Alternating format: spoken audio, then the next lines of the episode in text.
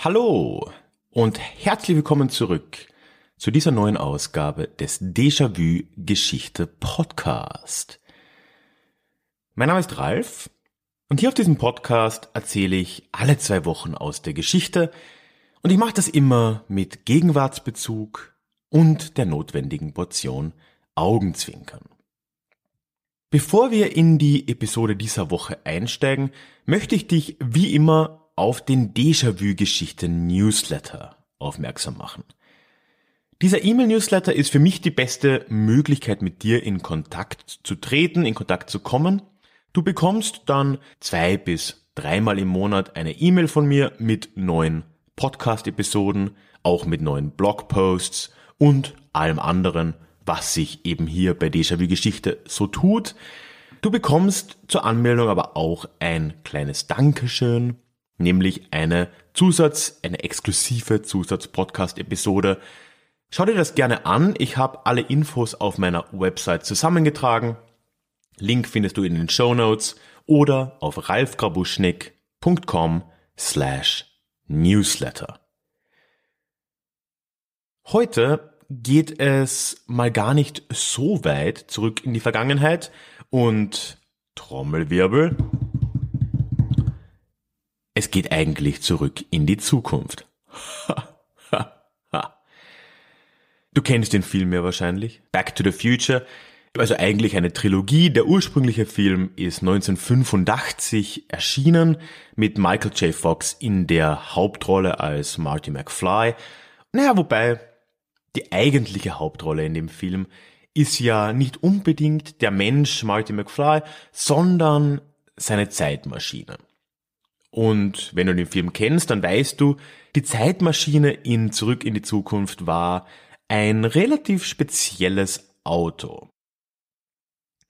Das Auto, was da genutzt wurde, wird oft einfach als der DeLorean bezeichnet. Der offizielle Name war der DMC-12, aber DeLorean war, ja, ist der Name, unter dem das Auto in die Geschichte eingegangen ist. Und was ich heute machen will, ist, ich will die Geschichte des Schaffers dieses Autos erzählen, John DeLorean. John Zachary DeLorean wurde am 6. Januar 1925 in, ja, wo sonst, Detroit geboren. Sein Vater war ein gewisser Zachary DeLorean, allerdings war DeLorean als, als Name schon angliziert oder ne, eigentlich so französisch angliziert. Sein Vater war tatsächlich aus Rumänien ursprünglich, ist eingewandert, hieß eigentlich DeLoreanu und hat sich dann umbenannt in DeLorean. Und auch Johns Mutter, Catherine, hatte einen Hintergrund aus dem mitteleuropäischen Raum. Seine Mutter hatte nämlich ungarische Wurzeln. John wuchs als der älteste von vier Söhnen auf. Sein Vater Zachary arbeitete damals bei Ford und Ford ist natürlich, wie du wahrscheinlich weißt, einer der wichtigsten Firmen, die es in Amerika jemals gegeben hat und auch in den 20er Jahren in Detroit war natürlich Ford noch ein ganz, ganz großer Player. Aber dieser Vater Zachary war auch ein, ein Trinker und immer wieder auch gewalttätig, was in der Kindheit und Jugend Johns sicher seine Auswirkungen gehabt hat. Letzten Endes dann 1942 aber sogar zur Scheidung zwischen Catherine und eben Zachary, dem Vater, geführt hat.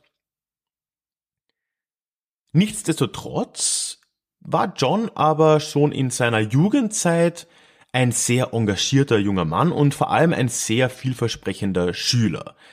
John war sehr technikaffin und so gelang es ihm in Teenagerjahren auf die Technical High School in Detroit zu kommen. Und diese High School war ja in gewissermaßen ein ja, vielleicht nicht elitäres, aber schon eine gehobenere Schule in der Stadt. Er war in dieser Schule, in dieser Highschool nach wie vor sehr erfolgreich, hatte sehr gute Noten und ging dann im Anschluss auch tatsächlich an die Universität, beziehungsweise genauer ans Lawrence Institute of Technology, wo er einen Bachelor in Wirtschaftsingenieurwesen begann. Dieses Studium wurde dann zwar unterbrochen, es war ja in den 40er Jahren bekanntlich Weltkrieg und auch John DeLorean wurde in dieser Zeit in die Armee eingezogen. Ich konnte in meiner Recherche ehrlich gesagt nicht rausfinden, ob John DeLorean tatsächlich in den Krieg gezogen ist oder ob er nur in Amerika seinen Dienst äh, da quasi abgedient hat. Ich glaube, er war nicht in Übersee. Kann aber sein, dass das falsch ist. Drei Jahre lang war John DeLorean bei der Armee und auch als er zurückkam, ging er nicht direkt wieder an sein Bachelorstudium, sondern arbeitete eine Zeit lang, weil er ja seine Familie beziehungsweise vor allem seine Mutter unterstützen wollte, die nach der Scheidung 1942 auch finanziell in Probleme geraten ist. Hey, it's Ryan Reynolds and I'm here with Keith, co-star of my upcoming film If, only in theaters May 17th. Do you want to tell people the big news? All right, I'll do it. Sign up now and you'll get unlimited for $15 a month in six months of Paramount Plus Essential Plan on us. Mintmobile.com slash switch. Upfront payment of $45 equivalent to $15 per month. Unlimited over 40 gigabytes per month. Face lower speeds. Videos at 480p. Active Mint customers by 531.24 get six months of Paramount Plus Essential Plan. Auto renews after six months. Offer ends May 31st, 2024. Separate Paramount Plus registration required. Terms and conditions apply if rated PG. John geht dann aber doch zurück an die Universität und schließt 1948 seinen Bachelor als Wirtschaftsingenieur dann auch ab. Schon während dieses Studiums hat John auch erste Kontakte zur Automobilindustrie von Detroit. Ich erzähle diese Woche auf dem Blog ein bisschen mehr über die Entwicklung der Autostadt Detroit, aber um vielleicht mal vorzugreifen, es gab damals oder es gab die meiste Zeit, die gesamte Zeit über drei große Automobilkonzerne, die in Detroit sesshaft waren.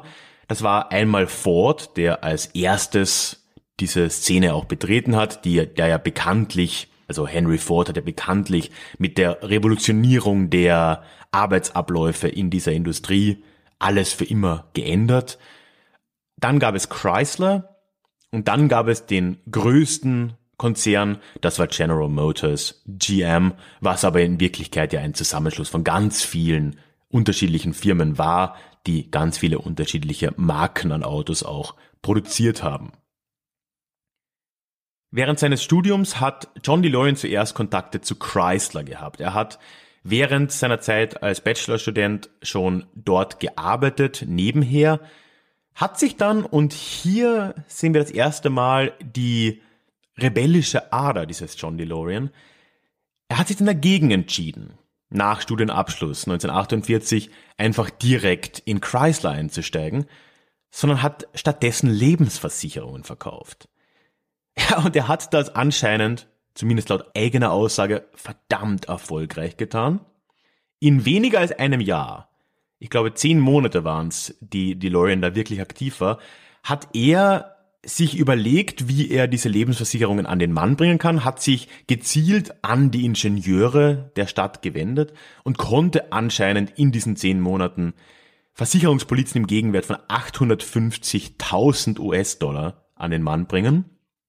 Inflationsbereinigt sind wir im höheren Millionenbereich. Man kann also sagen, ja, John DeLorean war als Versicherungsvertreter ziemlich erfolgreich. Es war ihm aber einfach zu langweilig und nach eben diesem nicht mal einem Jahr hat er sich dafür entschieden, zurückzugehen in die Automobilindustrie.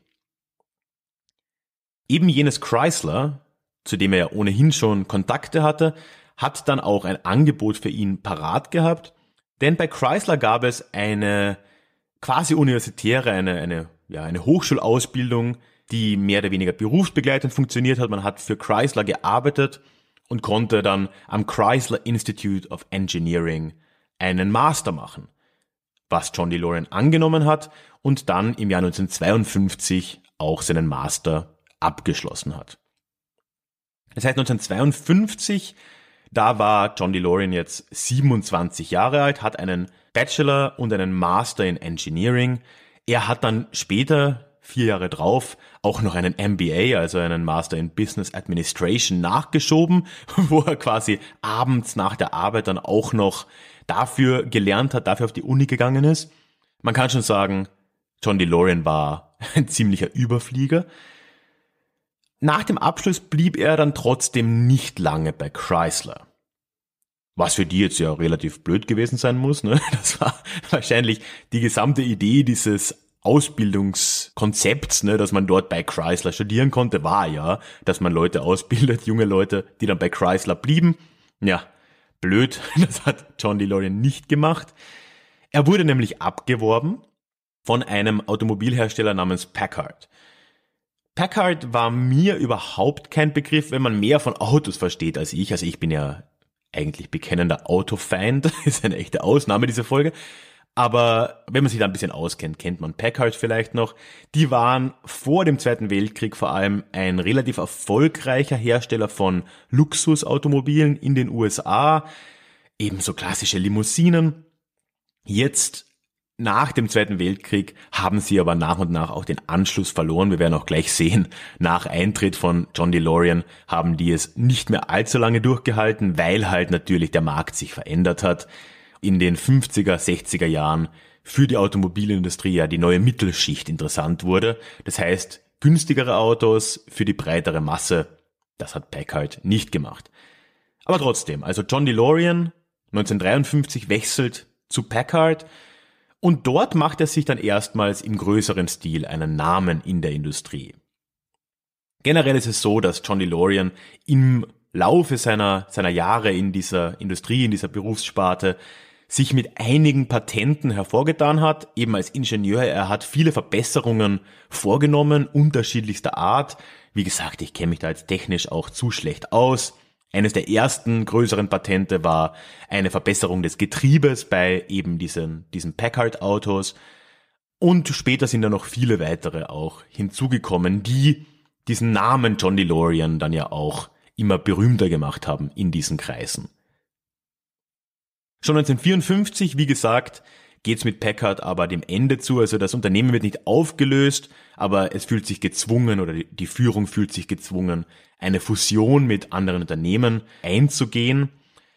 John DeLorean wäre da wahrscheinlich mitgezogen, hat dann aber erneut ein Angebot bekommen, das er wohl einfach nicht ablehnen konnte.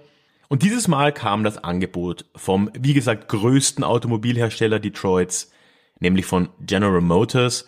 Dieses Angebot von GM scheint tatsächlich ein sehr verführerisches gewesen zu sein.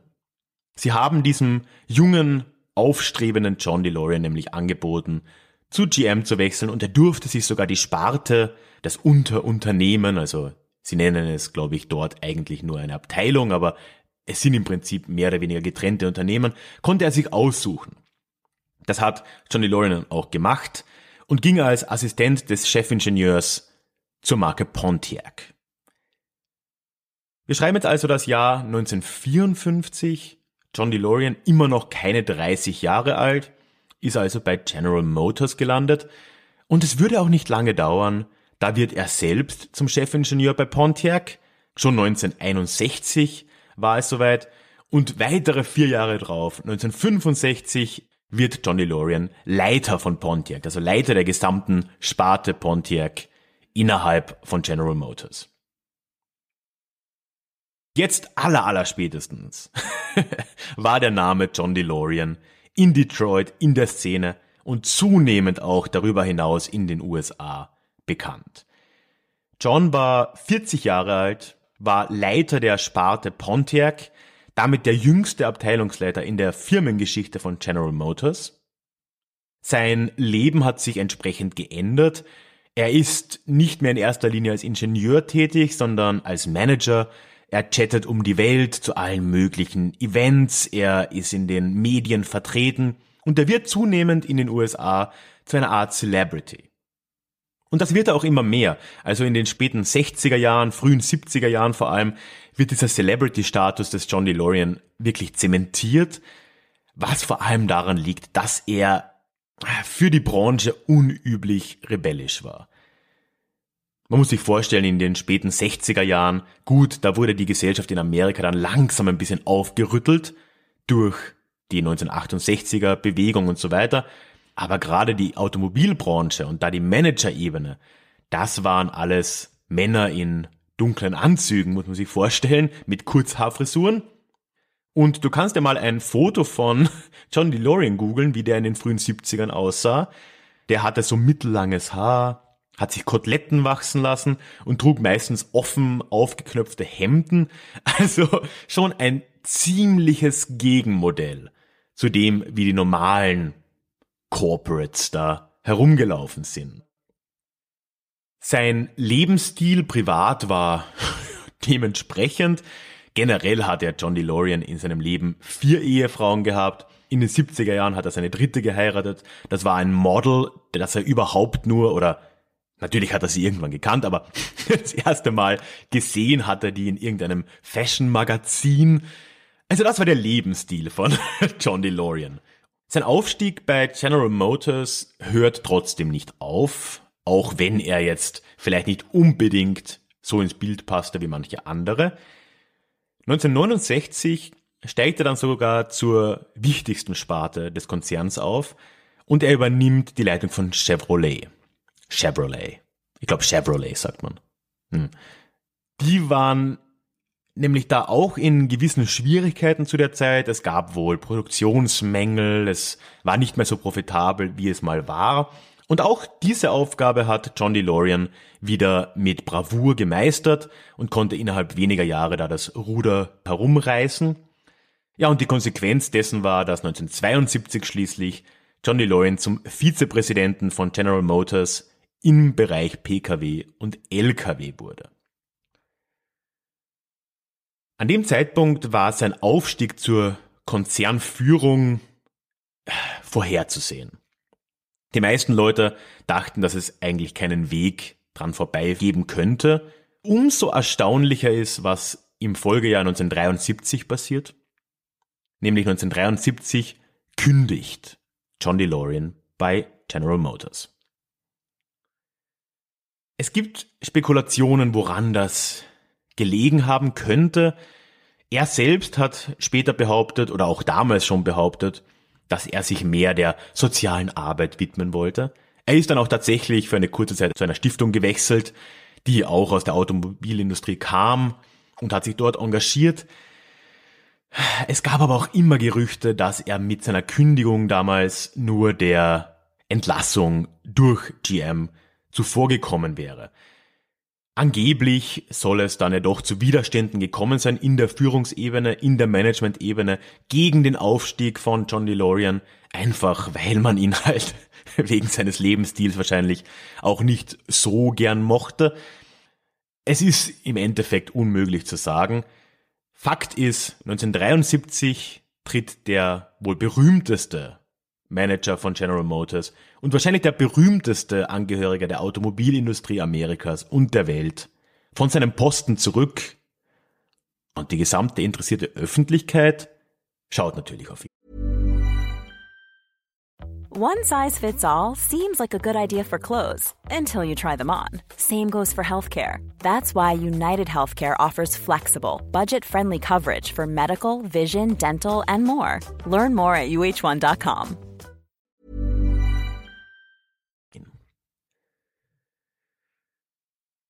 Wie gesagt, sein Zwischenspiel in dieser Stiftung, das hat sich dann auch schnell wieder erledigt.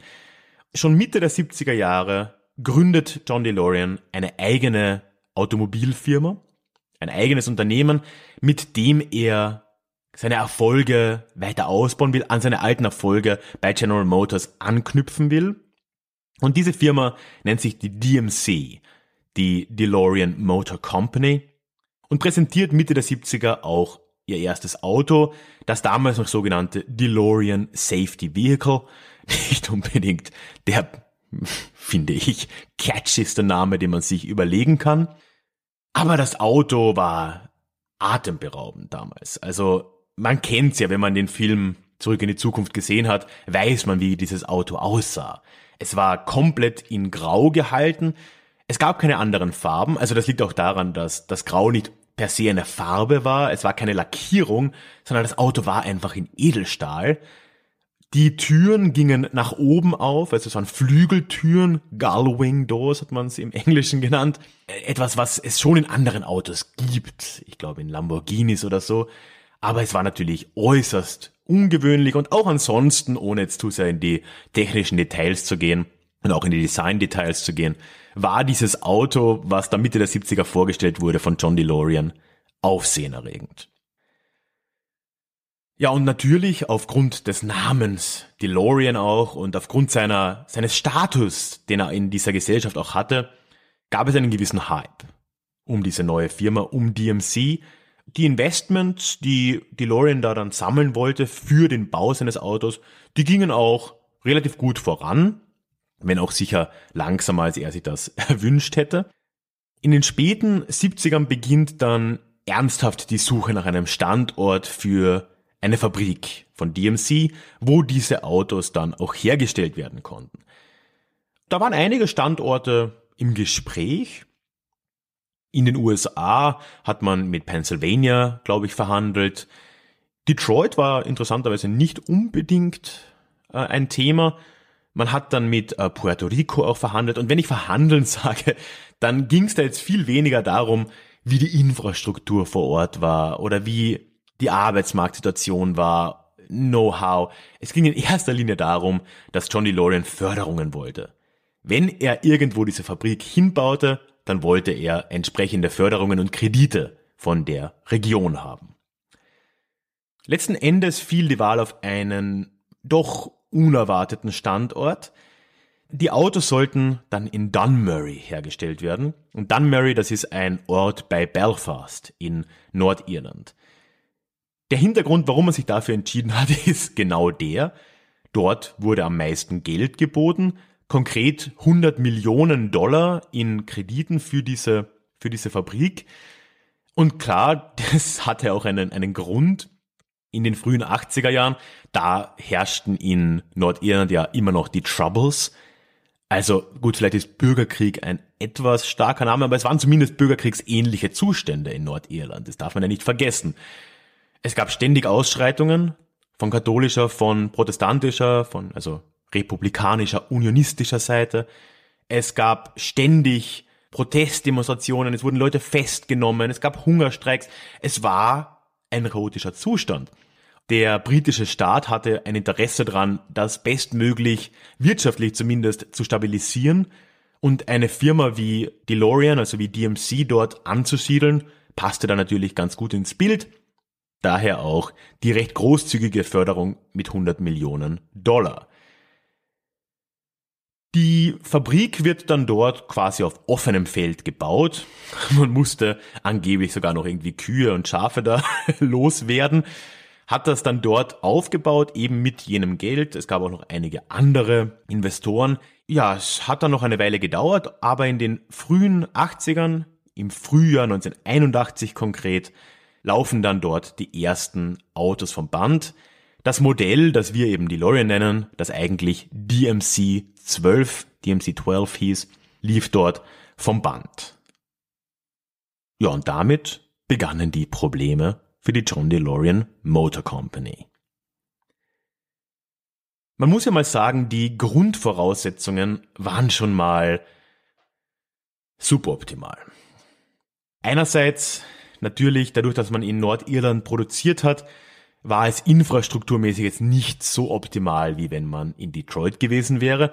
Erstens ist es ein relativ kleinräumiges Gebiet, dann natürlich die politische Situation. Aber selbstverständlich, all diese Autos mussten ja auch erstmal nach Amerika gebracht werden, was ja der Hauptmarkt nach wie vor war.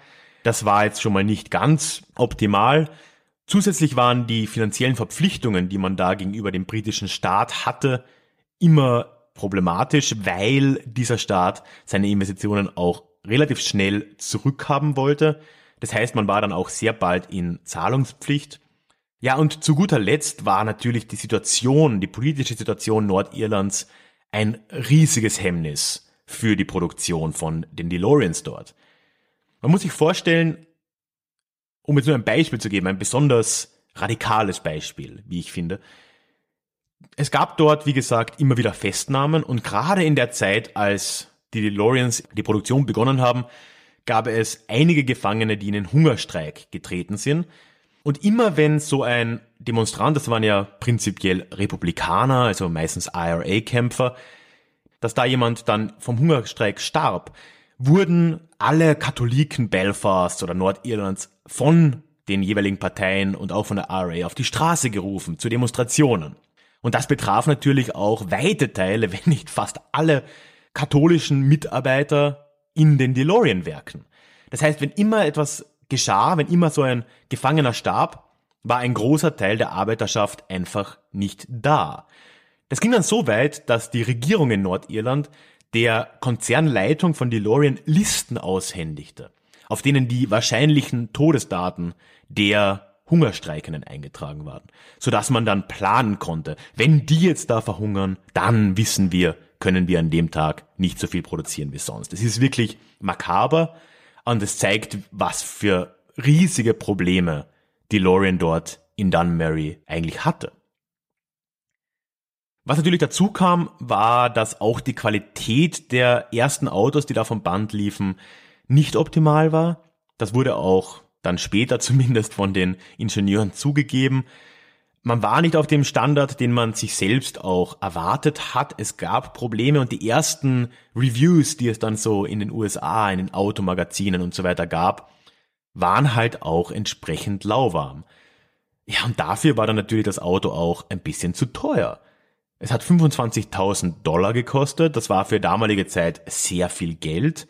Man muss sich vorstellen, ein Konkurrenzmodell war zum Beispiel die Corvette. Und diese Corvette hat unter 20.000 gekostet, dieser Sportwagen. Ne? Also das war dann schon ein, ein Unterschied, der spürbar war. Obendrein waren die frühen 80er am Automobilmarkt in den USA auch nicht gerade die beste Zeit. Es gab in den frühen 80ern eine Doppelrezession in, ja, in der Wirtschaft der USA generell. Die konnte zwar unter Kontrolle gebracht werden und wurde von einem Boom abgelöst, aber gerade im Automobilmarkt war das deutlich zu spüren. Also die Umsätze gingen relativ deutlich zurück und das spürte natürlich auch DMC, wodurch diese Autos nie wirklich profitabel wurden und schon nach einem Jahr, etwas mehr als einem Jahr, Mitte 1982 muss die DeLorean Motor Company Insolvenz anmelden. Das lag vor allem auch daran, jetzt nicht nur daran, dass von den knapp 9000 Autos, die bis dahin produziert wurden, viele nicht verkauft wurden. Es lag halt auch daran, dass der britische Staat nun sein Geld zurück wollte und man diese Zahlungen in der Form einfach nicht leisten konnte. Einen persönlichen Tiefpunkt nimmt die Geschichte um John DeLorean aber erst einige Monate später. Wir schreiben den 19. Oktober 1982.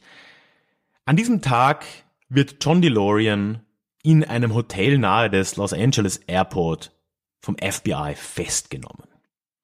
Und er wird angeklagt wegen Drogenschmuggel. Wie das? Ja, in den Gerichtsverhandlungen, die in den nächsten zwei Jahren folgten, hat sich herausgestellt, dass das FBI wohl einen Informanten auf ihn angesetzt hat, beziehungsweise hat sich ein Informant dazu wohl freiwillig gemeldet oder ist mit dieser Idee an das FBI herangetreten, dass man John DeLorean doch, man wusste, er war in finanziellen Schwierigkeiten, dass man an ihn herantreten könne und ihm einen Drogendeal anbieten kann, um seine Firma damit zu retten. Was man dann auch getan hat und an jenem Tag, am 19. Oktober 1982, wurde John DeLorean eben mit 27 Kilo Kokain in einem Koffer im Hotel beim Los Angeles Airport festgenommen. Er wurde dann zwei Jahre später, 1984, für unschuldig gesprochen, was daran lag, dass seine Anwälte glaubhaft machen konnten, wahrscheinlich auch zu Recht, dass man ihn da in eine Falle gelockt hatte, was nicht gesetzmäßig war. Und ja, dementsprechend wurde er dann auch freigelassen. Aber 1984, da war seine Firma, die DeLorean Motor Company, schon lange passé. Und seine Reputation als Wunderkind der amerikanischen Automobilindustrie war auch Vergangenheit. Ein Jahr später, 1985, kam dann ja der Film Zurück in die Zukunft raus und hat dem DeLorean, dem DMC-12, diesem Auto, ein Denkmal gesetzt, das bis heute anhält. DeLorean selbst, John DeLorean, hat das nichts mehr genützt in der Form. Er hat in den nächsten Jahren immer wieder mit Rechtsstreitigkeiten zu kämpfen, die sich aus der Liquidierung der Firma ergeben haben. Er hat dann aber trotzdem nochmal einen Anlauf gestartet, wollte in den späten 90ern nochmal ein Auto auf den Markt bringen, was dann aber nichts wurde. Am Boden kam er 1999 dann an, immerhin im Alter von 74 Jahren als er auch als Resultat dieser nicht enden wollenden Auseinandersetzungen vor Gericht Privatinsolvenz anmelden musste. Und als eine Konsequenz davon musste er auch sein Privatanwesen in New Jersey dann verkaufen. Ja, und verkauft hat er es an niemand geringeren als Donald J. Trump. So, und jetzt lasse ich dich mal raten, was Donald J. Trump mit diesem Gelände gemacht hat.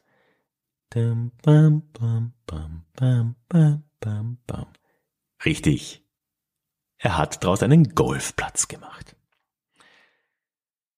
John DeLorean stirbt dann im Jahr 2005 im Alter von 80 Jahren, vielleicht nicht in ärmlichen, aber in einfachen Verhältnissen.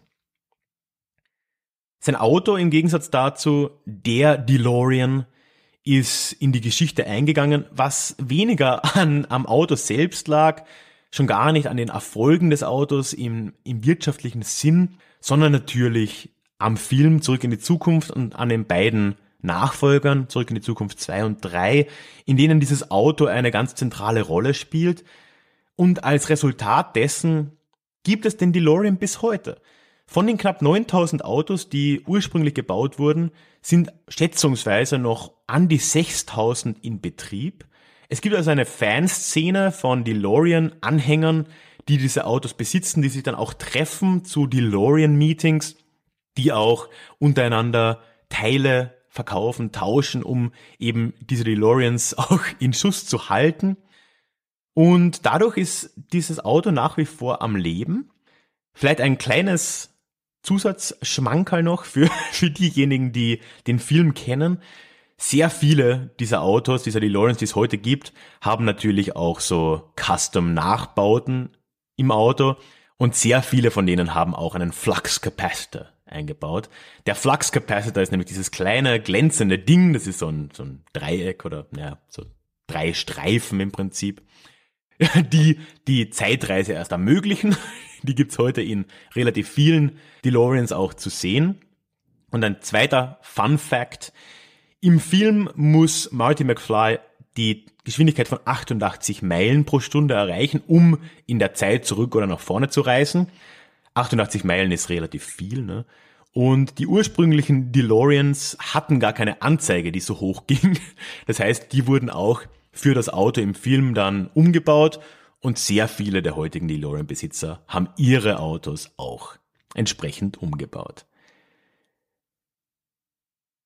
In den Show Notes findest du einen Link zu dieser Episode auf meiner Website und dort kannst du, wenn du das möchtest, das alles auch nochmal durchlesen, aber vor allem kannst du dort einen Kommentar hinterlassen, worüber ich mich sehr freuen würde, über deine Gedanken.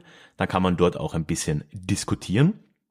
Und du findest unten auch den Link zum Blogpost diese Woche.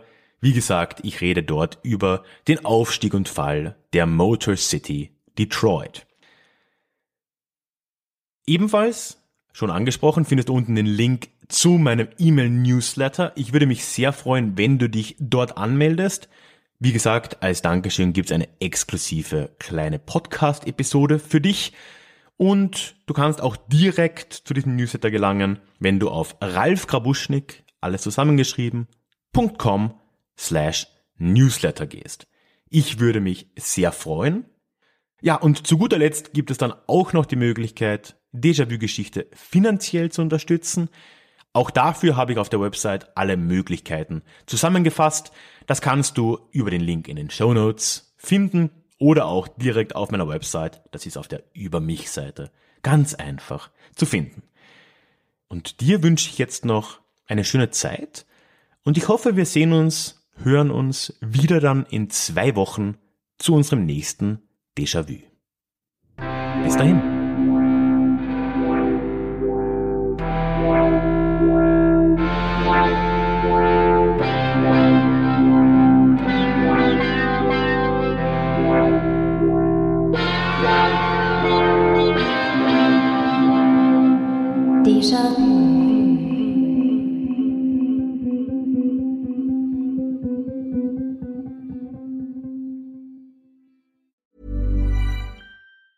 Planning for your next trip?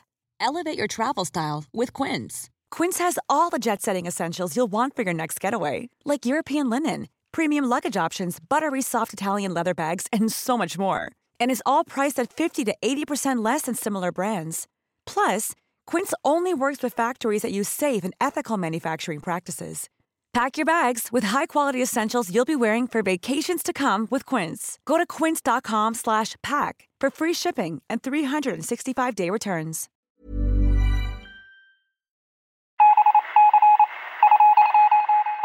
Möchtest du dich noch mehr mit Geschichte beschäftigen? Dann werde doch Teil der Community und hol dir deine persönliche Dosis Geschichte regelmäßig ins Postfach mit dem Déjà-vu Geschichte Newsletter. Dort erwarten dich abwechslungsreiche Geschichte-Häppchen, zweimal im Monat direkt in dein E-Mail-Postfach, Austausch mit mir, ich kann dich erreichen, du kannst mir direkt antworten und ich melde mich auch garantiert wieder zurück. Und als Dankeschön das exklusive Hörbuch Psoffene Geschichte, wie Alkohol die Geschichte prägte. Direkt zum Download nach deiner Anmeldung. Alle weiteren Infos zum Newsletter findest du verlinkt in den Show Notes oder auf ralfgrabuschnik.com slash newsletter. Ich würde mich sehr freuen, dich dort begrüßen zu können.